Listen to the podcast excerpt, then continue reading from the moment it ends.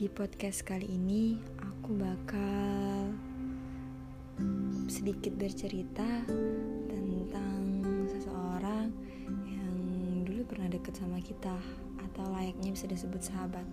Tapi tiba-tiba aja nggak ada angin, nggak ada hujan, dia tiba-tiba berubah. Seiring perjalannya waktu, banyak hal yang berubah. Termasuk dalam sebuah pertemanan atau persahabatan. Teman atau sahabat bisa berubah jadi orang yang sama sekali kita nggak kenal sebelumnya. Ia yang tadinya begitu dekat bisa berubah jadi orang asing. Pahit dan menyedihkan memang saat orang yang tadinya begitu kita sayangi, sekarang jadi orang yang sama sekali berbeda.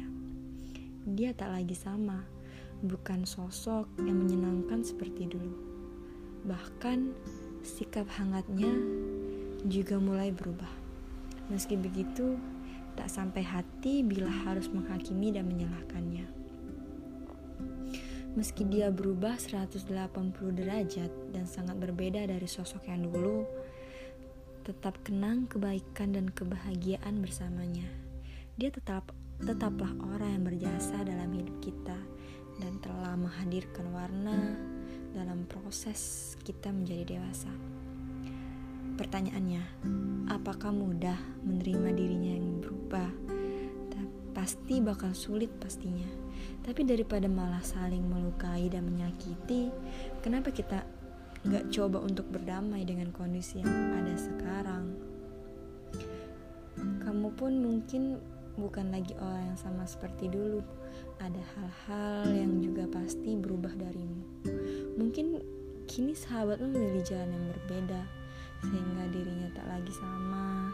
Tak bisa juga kita memaksakan untuk jadi orang yang sama jika pilihannya sudah berbeda. Kita hanya perlu saling menghargai dan respect dengan pribadi baru masing-masing. Meski menyakitkan, tapi inilah kenyataan. Sahabat pun bisa datang dan pergi. Sahabat yang lama mungkin sudah berubah dan lagi bisa berada di samping. Tak akan ada sosok-sosok baru yang akan lebih peduli padamu. Segalanya bisa berputar dengan cara yang tak pernah kita sangka. Syukuri dan sayangi semua orang yang kini masih berada di sisimu. Kita tak pernah tahu apa yang akan terjadi ke depannya. Hanya akan sakit dan makin sedih hati bila yang kamu simpan adalah rasa benci padanya. Fokus pada hal-hal baik tentang dirinya. Kenang semua kebahagiaan yang kamu miliki bersamanya. Setelah itu, kamu akan lebih baik untuk kembali berbahagia. Everybody change, we cannot always turn back things around. Jangan hidup sebaik-baiknya, memiliki kenangan dan kebahagiaan yang baru. Jangan sampai kita malah membenci orang-orang yang dulu begitu kita cintai. Hidup akan lebih baik bila kita bisa kembali tersenyum.